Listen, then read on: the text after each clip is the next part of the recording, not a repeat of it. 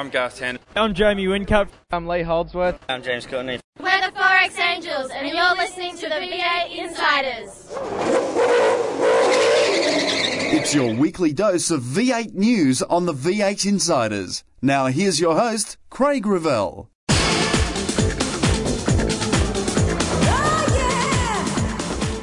Kelly Racing kicks off Jack Daniels season. Yeah, the livery does look great. It's something we've been working on with Jack Daniels for uh, about two and a half months. Moffat looks set for the development series, but who with? And the drivers return for a Moto Derby. We look at all that and more today as the lights go out on another edition of the V8 Insiders. You've the V8 to the races. You watch the action on TV. Now read about them in V8X Magazine. V8X Magazine, dedicated to just one thing V8 supercars. Showcasing some of today's best writers and award winning photographers. V8X brings you all the news and in depth interviews demanded by today's V8 supercar fans in one action packed magazine. V8X, the number one magazine in V8 supercar coverage. Out now. Rick Kelly told the V8 Insiders that they're excited about kicking off the first half of Kelly Racing's 2010 season. We, we haven't got as big a task as we did for the start of 2009. We're much more experienced now, and um, we, we know the equipment we've got at the moment is capable of winning races. So we're in much better position than we were this time last year. But we we are just as busy. But Kelly said there may not be only four cars in their stable in the future. That's half of the team launch. We need to get Bugs' uh, livery and, and the fourth driver unveiled.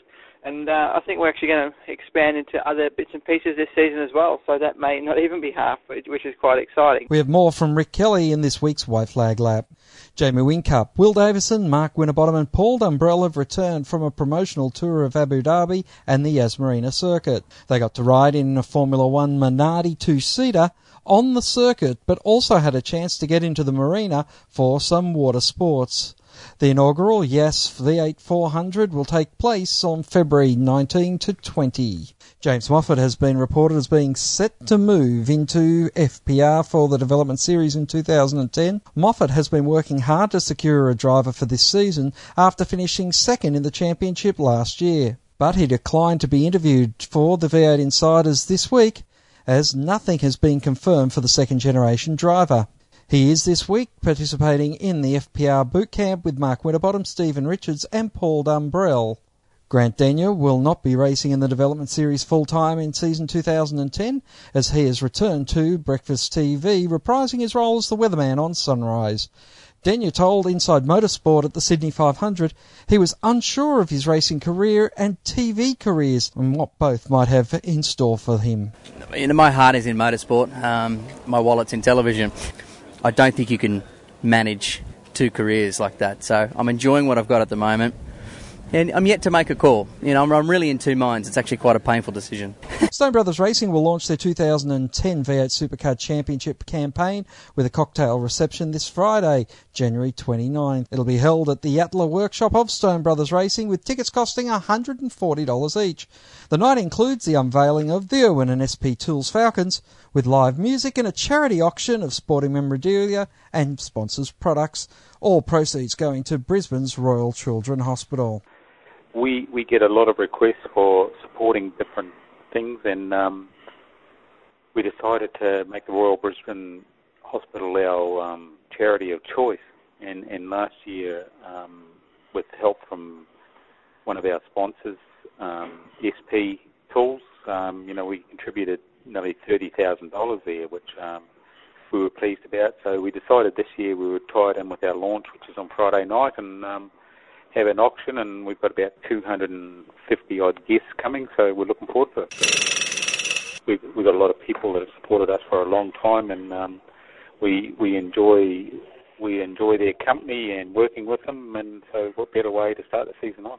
Holden Racing Team and Bundaberg Red Racing will not be at the Winton Test Day as they will be testing a week earlier due to the team being rostered to send their cars to Queensland for transportation to the Middle East. Lee Holdsworth has signed on with Gary Rogers Motorsport for another year, which will see his involvement with the team extend to six years. Holdsworth, who joined the team in 2006, will this year be working with their new recruit, Richard Halloway. Symmons Plains round of the championship has been moved to avoid a clash with Channel 7's Spring Racing Carnival. The round will now be scheduled for November 12 to 14, making it a back-to-back weekends for the V8 Supercar competitors, Sandown remaining on the 19th to the 21st of November. And that's the news on the V8 Insiders. After the break, Brian Gunther and Chris Jewell will be along. Then, on the White Flag Lap, it's Rick Kelly. Controversy Corner is next when we return with more on the V8 Insiders. Hi, I'm Shane Van Gisbergen from the Stone Brothers Racing SP Tools. You're listening to V8 Insiders. You've taken the V8 to the races. You watch the action on TV. Now read about them in V8X Magazine. V8X Magazine, dedicated to just one thing V8 supercars. Showcasing some of today's best writers and award winning photographers. V8X brings you all the news and in depth interviews demanded by today's V8 supercar fans in one action packed magazine. V8X, the number one magazine in V8 supercar coverage. Out now. Welcome back to the V8 Insiders. Joining us this week on the show is the voice of the V8 supercars in Chris Jewell. Good evening, Chris. G'day, Craig. Yeah, great to uh, hear your voice. Happy New Year. Happy Australia Day for yesterday. or the day before. it's all been happening, and uh, of course, joining us from Big Pond Sport, Briar Gunther. Good evening, Briar. Hi, Craig. It has been an interesting time. There's no rest for anyone in the V8 supercar world, as Lee Holdsworth has got his signature on a contract that gets him with Gary Rogers Motorsport until December 31, 2011, Chris. Yeah, look, I think it's great news. Um, Lee's obviously shopped the market, and the market have actually been shopping Lee to a certain extent, and the same thing happened with Garth Tander some years ago. But the fact that Fujitsu have come on board as the naming rights sponsor there, and Garry Rogers is solely focused on his race team, and he doesn't have the distraction of his um, his used and new car yards um, to, to occupy his mind. I think it's a great thing for Lee to stay there, and he'll be pushed hard by Michael Caruso. And I'd really look for GRM to be a genuine force during the course of 2010. They finished in the top 12 last year with both of their entries, and uh, Lee staying there gives them the stability they require and also the confidence to know that he's not going to disappear at the end of 2010. Brian, it's interesting too because there was a lot of talk about Lee Holdsworth's future and uh, speculation that he might even end up at FPR at one stage throughout 2009. That's right. There was a lot of speculation when his star was on the rise that he would jump ship for a, a better funded team, but in the end, Gary Rogers Motorsport got the uh, the funding for, from Fujitsu, which is going to help immensely. And of course, him, Michael, and Gary all have a, a great relationship going on there. And I think that was something that he didn't break, want to break, although he had already uh, had some sort of a deal uh, arranged, but it just wasn't formalised. So this is purely a, a formalisation part of the process to ensure that he'd be there. And people talk about chemistry too in race teams, and um, they're not breaking the chemistry. They're actually introducing some new people to their team without uh, removing the core of their business. So I think Lee was probably pretty wise to at least spend another year with another year option thereafter. And I'd look to those guys scoring, you know, at least a couple of wins each during the course of this season. What does it mean, Chris, to have someone like Richard Halloway joining the team? Yeah, absolutely, and that was sort of my um, preemptive strike in some ways. Uh, you know, Garry's been very clever at um, picking up on parts of the Walkinshaw performance program and choosing to remain isolated in certain other areas and trusting his long-serving crew to do the right thing by the team, both from an engineering and design point of view. But I think having Richard Holloway there will be the last part of the equation they need, probably to avoid getting lost. And there are certain occasions at different tracks where they actually appear to be struggling, and uh, there are certain tracks that give them a strong suit. So if that bridges the gap between their bad weekends and their good weekends, then they're definitely going to be contenders for you know top five spots in the championship. Mm. Briar, have you been amazed at the turnover of staff, and particularly Walkinshaw Racing and FPR, two of the uh, factory teams, if you like, that have been just divesting themselves of people left, right, and centre over this Christmas break? Yeah, that's right. There has been a lot of uh, movement between teams, and I think also uh, that's got a bit to do with the uh, the new teams coming on board as well. There's been a lot of changes right across the board in the V8 field. Um, of note, Kelly Racing is about the only one that hasn't had a team change, so that's got to be a you know something to, to praise about that team because that's pretty amazing, as you said, given that teams like HRT and FPR uh, have had a lot of uh, team movements and, and changes within those teams. Chris, you were managing a team for a long while there. What does it mean to a team to have a high churn rate like some of these teams are experiencing? Well, it's not unusual to see between 20 and 30% turnover in most teams, uh, excepting the top teams. We need to isolate Triple Eight Racing and see just, you know, how many people they may well have lost. And I don't recall that they've lost any, to be quite honest, certainly not any of their key players. So success breeds stability and the pursuit of success also breeds turnover. So uh, it's not unusual in any form of motorsport for there to be a reasonably high turnover rate at the end of every season, but HRT for years could fall back on the strength that they used to have with Robbie Starr and all the guys that used to be there, Jeff Grech when he was there, and uh, and I just wonder whether Triple Eight going into the new year are probably in better shape than potentially HRT, who effectively uh, want to fight the championship out with Triple Eight. Mm. But well, it's my understanding, Chris, that uh, although with the exception of Campbell Little, they've kept most of their high-profile staff at Triple Eight, their rate of mechanics at the workshop and everything uh, has been quite a high churn. Yeah, look, that, that makes sense too because it's a it's a tough sport. The season's getting longer. Uh, yes, we've got a mid-season break coming up this year, if in fact we can call it that, but it really is quite taxing. A lot of the guys don't use their time in lieu during the course of the year, and they very rarely use their annual leave. And specifically when we don't go overseas to events like Bahrain, which was cancelled last year, or sorry, postponed, then the chance to actually diminish the amount of leave that's owing uh, is removed from you, and there's, any, there's a cost in that as well. Also, the fact that most of the, the drivers, are, uh, sorry, the technicians are now a lot older uh, means a lot of them have got young families, and uh, despite the fact that you can have a lot of success at somewhere like Triple Eight, it's a very taxing business to work in, like most professional sports. And after two or three years of the success, a lot of people choose to move away and do something else that gets them home at five o'clock every night. Yeah, it is a, a, tough game, Briar, even for us here in the media. Look, it's the greatest show on wheels. That's the, uh, well, the, certainly the bandwagon that's going to be banging along all through 2010 is this going to be what breaks them through the ceiling and uh, gets them into? I was thinking back of that AFL campaign where we'd like to see that. So these guys use their whole body to hit each other. Yeah, I like to see that. These guys can catch a ball from 12 feet in the air. I'd like to see that. You're telling me these guys run flat out all afternoon? Yeah, right. I'd like to see that. I can't remember that AFL campaign. 36 big guys in very tight shorts. Yeah, I'd like to see that. We're too young, that's why. Maybe. These guys spit the dummy at the umpire and get away with it? I'd like to see that. So you'd be old enough to drive. yeah, I've seen Australian rules. What rules? Kick goals from 70 metres out? I'd like to see that. It is about breaking through, you know, what you mentioned about with breaking through that triple head barrier.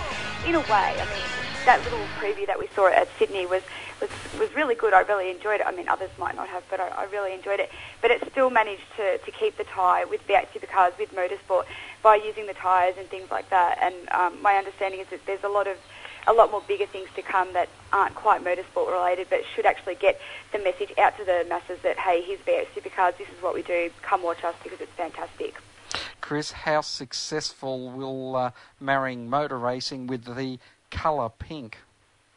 Oh, look, you know, I think it'll work well. Obviously, Team Vodafone ran in a bright hot pink during the course of the last race of last year, but, you know, the greatest show on wheels gives it that circus-esque type flavour, and, you know, Pink has just finished a tour that was uh, very heavily biased towards uh, circuses and uh, and all sorts of um, uh, manoeuvres that she was doing on um, on high ropes and ribbons and all sorts of things. So I think that it's probably good synergy there. Whether or not it's the rifle shot we're really looking for, I'm not completely sure. But look, at the end of the day, for V8 Supercar to survived as strongly as it survived during the course of the downturn in the economy, I think it's required. Now, there might be people in hindsight that a year say it didn't work particularly well, but I think it's time for us to sex it up a little bit. I think it's time for us to bring people into the fold that we've never ever had before. And right now, Pink's a global name, global brand, and V8 Supercar is at the crest of a wave. It's either going to break or it's going to turn into a bigger wave. And I think that it's certainly uh, worth the punt. And hats off to those at V8 Supercar who've managed to snare uh, Pink and include her in the advertising and communications program because I've never seen anything like it before, and hopefully we'll reap the benefits from it. Mm. I, I, think I was reading something Mark Fogarty wrote, who joins us here on the show quite regularly, and uh, he was uh, likening it to the, perhaps the Tina Turner rugby league campaign, which was very successful back in the uh, mid 80s. Yep, look, I think that's a perfect um, analogy, and, and to use that as a comparison, uh, yeah, I, look, I don't see it as being a bad thing. Pink's you know, very funky, very now. Uh, obviously, has come from grassroots. Um, still doesn't, you know, pursue the airs and graces and the PR bulldust that many of the others do. And despite the fact that she's almost um, fascinating in a macabre sense, what you see is what you get, and that's V8 Supercar. Mm. Well, I'm sure you'll get a chance to chat to her throughout the uh, greatest show on wheels promo. I know when we were at Sydney, they were doing a lot of the uh, driver, the drivers were doing a lot of uh, promotions for that uh, for getting ready for that. And uh, yeah, it's it's going to be interesting. We need to take a break here on the V8 Insiders. Back with plenty more right after this. The views expressed on V8 Insiders, including the panelists and guests, do not reflect those of the network, Thunder Media, sportradio.com.au, or V8X Magazine.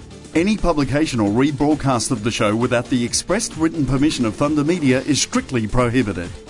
Hi, I'm Tony D'Alberto from Rod Nash Racing. You're listening to V8 Insiders. Take in the V8 to the races. You watch the action on TV. Now read about them in V8X Magazine. V8X Magazine, dedicated to just one thing V8 supercars. Showcasing some of today's best writers and award winning photographers. V8X brings you all the news and in depth interviews demanded by today's V8 supercar fans in one action packed magazine. V8X, the number one magazine in V8 supercar coverage. Out now. Welcome back to the V8 Insiders. Craig Revell, joined by Chris Jewell and Briar Gunther. And guys, we were talking about the greatest show on wheels.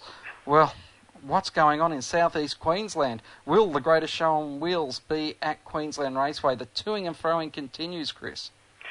Yeah, it's a bit of a concern, isn't it? Um, it, from a personal viewpoint, I just wish we could go to Lakeside because it's just such a fantastic circuit. Obviously, there's some politics and all sorts of machinations that are stopping us doing so. But look, let's be fair to Queensland Raceway, and, and obviously it's going through a fairly tumultuous time. And while the track's a little bit antiseptic, one thing it does do is lend itself to the people watching it because you can see every single part of the circuit from any one vantage point, albeit you get a bit blurry on pit wall because you see cars crossing your vision in four different directions. But um, look, I hope that we can address it. But clearly, there's um, some deep-seated rumblings there that would probably mean that it's unlikely, even if we go there this year, that we're going to go there in 2011. And quite how we replace that, I don't know. And we genuinely do need a replacement. Lakeside, maybe. I'd love it to be. Morgan Park, couldn't happen. Um, I don't know. Maybe someone needs to build a new racetrack in southeast Queensland. Yes, well, Briar, I think, uh, isn't it uh, one of the goals of uh, Brett Murray and uh, Terry Morris to get another track up at the Gold Coast? Yeah, that's right. They did have a campaign going a little while ago, and I think it is still going. I'm not sure if another track is, is really the solution, although by the sounds of things with that campaign, that area does need one. But from a V8 point of view, I mean, all it's really going to take is really putting in some more toilets, putting in some shading. That's that's really critical because there's nothing at that track whatsoever. Um, a few little other amenity maintenance issues and things like that, and um, Bob's your uncle V8s would happily race there for quite a few years. What amazes me, Chris, is the fact that Adelaide, a temporary circuit, is willing to erect temporary stands with shade, and yet we have a permanent circuit that can't even throw up some tarps and shade cloth for their patrons. And obviously there's big differences between the Clipsal 500 and Queensland Raceway, but gee, Queensland Raceway gets hired out so many times a year, you would think that uh, some movable shading that they can then put behind the garages or in other positions where they the people who are hiring out that venue can benefit from it would not be out of the realms of possibilities. No, you're absolutely right. And of course, if we go back to when we first saw the Queensland Raceway venue, you know, as part of the championship, those um, pit facilities were temporary. You know, they were only meant to be there for a short period of time. They were going to either build a permanent structure or something that was going to be quasi-permanent. I actually drove back from my uh, holiday in rural South Australia yesterday and drove right by the um, Clipsal 500 venue, and already the start-finish line, grandstand marquees and shade shaded areas are up. Now, whether or not they use that for the cycling event over there, I'm not sure, but there's a lot of infrastructure already being pushed into that facility, and both of those events are government funded, and I would hope that with government intervention and uh, and dialogue continuing with Queensland Raceways Management and V8 Supercar Australia, that common sense will prevail and that we can see the category returning to that venue for some time to come. Sure, we've got the Townsville event, which is a fantastic event, but at the end of the day, Townsville's damn near as far from Queensland Raceway as Melbourne is from Queensland Raceway as well. So I think that there's something needs to be done to ensure that we've got an event that's accessible at a permanent structure, uh, as opposed to the temporary structures we see at both Townsville and also for the um, for the event on the Gold Coast. Briar, what's your what's your read on the situation? How soon do you reckon we'll have a resolution to this Queensland Raceway debacle?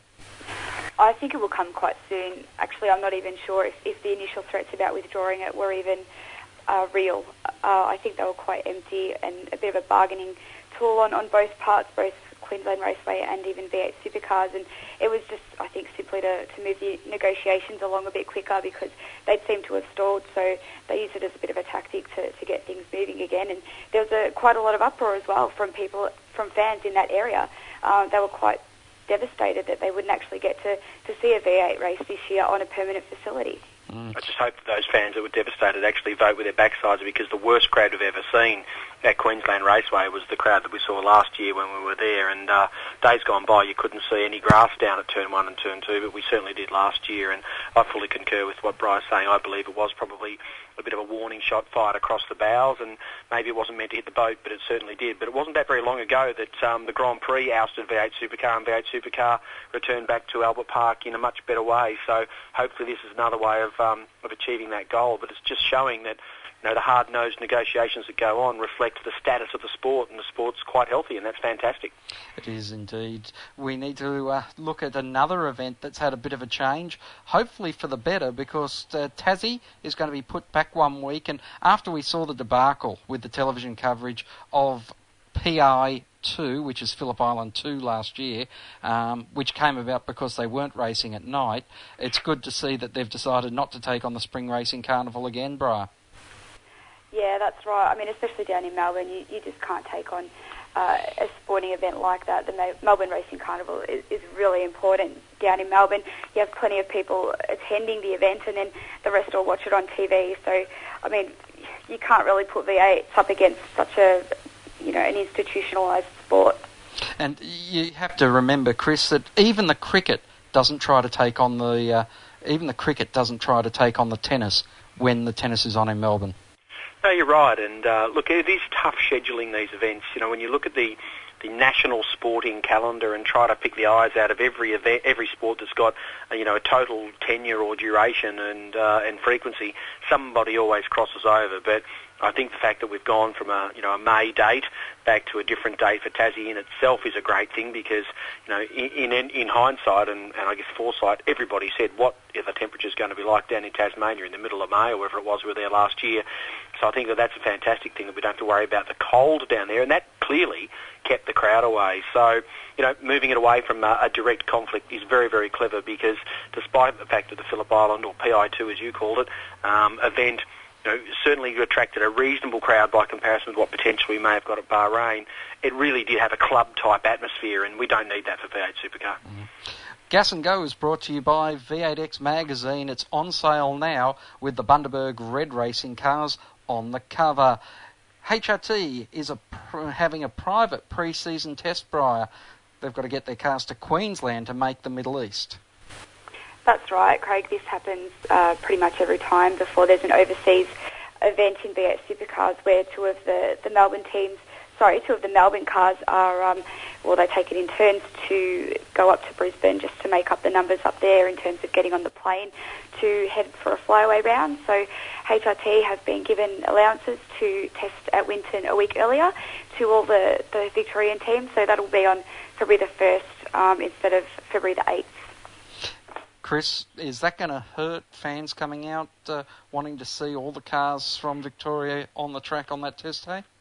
Yeah, I think it will. Um, these pre-season uh, testing sessions have really gained in popularity for the, the genuine diehards, and it's not unusual to see a lot of people, you know, trek their way from Melbourne up to Winton, which is obviously 200 odd kilometres, as opposed to Queensland Raceway from Gold Coast or Brisbane. But uh, yeah, I think it will hurt uh, fans, and I, I guess it's quite fortuitous in some ways that HRT are getting to test in isolation because this really is their biggest year because if they actually come second in the championship and the team they come second to is the team led by Roland Dane, then they've effectively come last. If any other team manages to beat them, it's probably not a, a, a critical thing. So uh, the way the cards have fallen, as Brian was just talking about, the way the teams have to transport their cars for overseas events, it's uh, it's on a rotation system.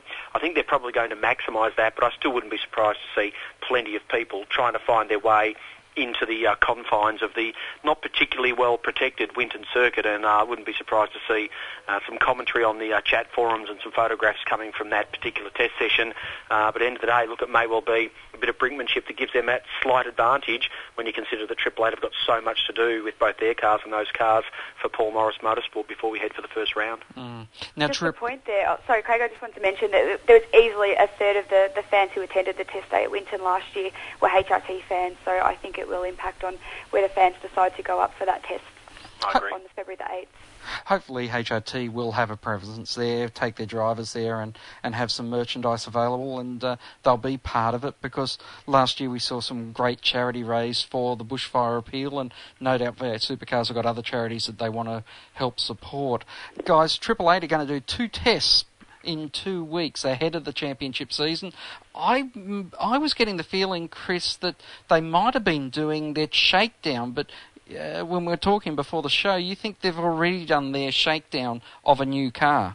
Well, it's hard to know because um, December 17th last year they ran their FG internals, uh, Commodore externals car with uh, all of the camouflage type decals over it, and uh, the car ran for uh, quite a long time during the course of that day. Most teams are in presence there. Obviously, uh, the Vodafone team were handing over the car to Jonathan Webb at Dick Johnson Racing. Dean Fiore had his first run in Fabian Coulthard's old car. Stone Brothers were on hand. Paul Morris had a group of cars there as well. Um, so I'm not sure whether or not they've actually used what could be termed their um, um, you know, their shakedown day, but if the cars are not logbooked, then potentially you can actually run them for quite a long time in a lot of ways. But I'd imagine that they've got you know a number of new cars that are going to uh, to hit the ground running, and maybe they're just going to use the chance to do a shakedown, 10, 20 laps or so uh, for each car, so they can actually avoid turning up for a proper test day with some small gremlins in each of those cars. But clearly Roland Dane's normally at least a half a step ahead of the opposition, so maybe just maybe he's um, he's orchestrated this to the best effect for Triple Eight sometime uh, last year, and uh, I wouldn't be surprised to see that they've actually got the uh, little bit of one-upmanship over their competitors. Briar, it does seem backwards to have the official test day and then the shakedown run if that's the way it was going. Well, if it's the way it's going, but um, I mean, due to the rules under V8 Supercars, they actually couldn't test uh, before the, the next round at Abu Dhabi. So if that's what they're doing, that would be the reasoning behind it because they're not allowed to beforehand. Mm. Now, Brad Jones Racing still hasn't launched their sponsorship for the Bright car. Is there troubles there? There were certainly reports of trouble, but Kim Jones before Christmas said no, everything that's uh, supposed to be on the car is on the car, Brian. Yeah, well, he did say that. Uh, I do understand that there has been an issue with the sponsor, uh, the original sponsor. I'm not sure how it stands at the moment, but uh, in terms of which sponsor is actually going to be on the car, but I do know that um, they do have a launch date locked in, and it will be soon. Uh, they've asked me not to, to mention when, but they've definitely got one on the cards coming up. So you've also uh, got to realise as well that there's still a lot, a lot, of other teams that haven't locked in or, or, released their liveries yet, and hence, of course, haven't revealed their, who's sponsoring those cars. So I mean, if, if you wanted to uh, to sort of well, uh, FPR is one of those cars that haven't uh, locked in their sponsor delivery either and released that to the public. So, I mean, you know, BJR and FPR are on a par, if you like. So, you, you can't just point out BJR and say, well, how come they haven't released their livery yet when there's other teams that, that haven't as well? Mm. I guess, uh, Chris, the interesting thing there is that uh, FPR has said their launch is on the uh, is at Winton to try and help with getting some people and getting some fans out there to say the first time you're going to see it is on the racetrack. Yeah, you're right. I mean, um, you don't think for a minute that any of these teams won't launch with a brand on the car, even if they have to launch with a brand on the car that's not necessarily paying the naming rights amount. It's uh, nothing worse than launching blank panels. Those days are gone, unfortunately. So I think you'll still see BJR and FPR for the Steve Richards car and the Jason Bright car, respectively, uh, have a brand on them. But clearly there are some issues there, and that's not a surprise. I mean, you know, it's a really tough economy. It's a tough market out there, and you know, part of my life is uh, to procure sponsorship and broker motorsport relationships, and it's never been tougher, both throughout last year and also during the course of the off season. But clearly you know, Jason Bright and the Brad Jones Racing operation thought they had a sponsor. Uh, that sponsor's now gone elsewhere, and we'll hear more about that in the next sort of six or eight working days. Uh, whether or not that sponsor actually chooses to sponsor two teams, um, we'll just have to wait and see. But certainly the plans that looked to be uh, handshake and, and clinical um, at the Phillip Island PI2 event back in November may not necessarily reflect the branding on the cars when they finally launch those cars. But there's plenty of work to be done and there's still enough time for a lot of teams to put something together. But don't think for a minute they won't launch a brand there because um, that's almost an embarrassment. And specifically for someone like FPR, they could not possibly launch their car without having somebody adorning the, uh, the flanks of the FG Falcon out of their uh, Broadmeadows base. Mm. Now, guys, I was about to say, could Kelly's be entering the development series? But uh, my mail is it's more a case of when, Chris. Yeah, look, I think they will. They're about two kilometres from where I live, and any time I'm within uh, a hemisphere of where, where their location is, I always drive by, just sort of hoping for a little bit of a snippet of information. Unfortunately, I didn't uh, attend their launch last week, uh, where they they announced the Jack Daniels continuation for their two main game cars. Obviously, they've still got a fourth driver in the main game that they need to sign up, announce, and uh, and talk about sponsorship. But look, I'd be very, very convinced that they are going to do something in the development series uh, it's a matter of sort of when, not if. Uh, this year potentially because they've got some good drivers in their makeup, and never has there been more pressure on teams needing to blood co-drivers when you consider the rules that have been handed down for co-drivers this year. So I think you'll see not only themselves and also FPR, who've recently uh, sort of changed their views about the for, the, uh, the development series role they were going to have with Matthew White Motorsport. They now look like they're going to run their own team. Uh, I think there's a lot of stuff that will actually happen during the course of this year's Fujitsu series that will uh, be the on the back of the fact that um, you can't put your two number one drivers together in the long distance races. Mm, well, that Fujitsu series is 24 entries at the moment, Briar. You think there'll be a Kelly car making it 25? Yeah, look, it might very well be. I mean, they certainly have the capacity and the resources to be able to enter a Fujitsu series entry. That's not a problem whatsoever for them. You could look at it as, well, it might be biting off more than they can chew given that it's only their second year in the V8 Supercar series. Uh, but as Chris did talk about, what with these uh, the new driver rules for the Enduros coming into place, the Fujitsu series is just a perfect opportunity to give a, a young driver who hasn't had much miles in the V8 uh, many more miles. So I, I, could understand why they would do this. It's a very smart move. Well, yeah, well, I think you'll find that there's uh, more than uh, 24 going to turn up at Bathurst and Phillip Island later in the year. Let's just keep an eye on that one because there'll be all sorts of hybrid entries from the main game as they try to get their drivers extra miles. Not everybody can do that pre-season. Mm. Briar, how will single car teams manage their first year in existence? Dumbrell, D'Alberto, you've got the uh, Rosenberg entry. Um, it seems like all of a sudden one car teams or ten car teams is the way to go. Yeah, that's right. Well, I mean, really, the, the only true one car team this year that, that's new is the uh, the Lucas Dumbrell Racing. I think they will they will struggle. It's their first year. There's been exceptions like with Kelly Racing, and it would be good to see them be an exception. But personally, I just can't see that happening. Um, with D'Alberto's, you've got well, they've got the new team, which is Central Racing, but they've taken all of the staff over from their the Bottle entry racing from last year under the Rod Nash Racing license. So the D'Alberto's are D'Alberto's are pretty well set up. They've got their car in place and, and all the staff are there. So there's not going to be that much of a change for them. Uh, but yeah, as I said, with Lucas Dumbrell Racing, it, they're starting pretty much from afresh. So they will find it tough. And then you've got ones like the Rosenberg license, but I mean they're grouped in with Stone Brothers, so you've got all that the resources, the data, all that stuff at Stone Brothers, which has been in place for years and, and been developed and, and, and gained over the years. So entries in that respect won't have too much of a trouble. Chris think that's um, going to create another area of intrigue to look at some of the single car entries to see which of those will be, you know, the best of the of the runners there. And it's a long time since we've seen a single car entry in isolation that's been a genuine threat to any of the main game entries. Yes, there's some customer relationships in some of these operations. There's previous data to draw on, but I think it creates a whole new um, area of interest for the fans, you know, commentators, media, and alike to uh, actually see who might be able to do the best. Um, you know, running a one-car operation. Some of them have to stand on their own two feet in the truest sense of the word, and uh, I'm really looking forward to it. But right now, very, very hard to pick who the best of those might be, uh, specifically with guys like Dean Fiore a- announcing new engineers, and you know, the D'Albertos have been around a while. They've followed the blueprint of V8 Supercar through the development series. Um, I'm looking forward to it, actually, to, to look at the race within a race. Well, it is going to be an exciting time. Not long now, Chris, until you head off to the Yas Marina circuit, and I'm, I'm sure you're looking forward to that. Yeah, certainly am. Um, still yet to know whether or not we're actually staying in that fantastic hotel that the uh, circuit goes beneath. I hope we are, because it's a long way out of town and traffic's not particularly easy to negotiate over there. But you know, having been to Bahrain and Dubai a couple of times and being incredibly impressed with both Bahrain and the, Ch- and the uh, China facility, Yas Marina is just another level. And, and the fact that we're going to be blessed to watch the racing under lights, regardless of the layout of the circuit or the location of the accommodation, uh, really looking forward to it. Probably about a month too soon, but I'm sure when we're there we'll all enjoy it. I'm sure we will. Thanks very much for your time this evening. And Briar, of course, uh, you're working hard at Big Pond Sport to keep everyone up to date with the uh, the final throes of the off season. That's right, and we uh, have a new website launching soon, so fans who keep an eye out for that. That's at v8supercars.com.au. Rick Kelly is up next here on the V8 Insiders. To ask a question of the V8 Insiders, just email them at v8insiders at sportradio.com.au. Stay tuned for more. Hi, I'm Lee Holdsworth from the Valvoline Cummins team. You're listening to V8 Insiders.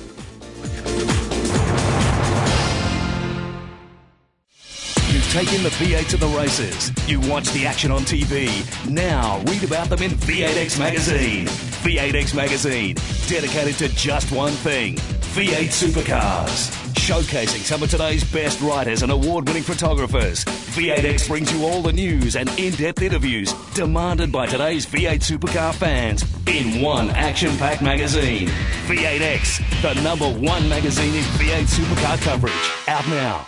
Yeah, it's going fantastic. Uh, we- We're quite excited about it. We get along very well, and the jobs that we do within the team complement each other. We certainly don't step on each other's toes in the different areas of the race team.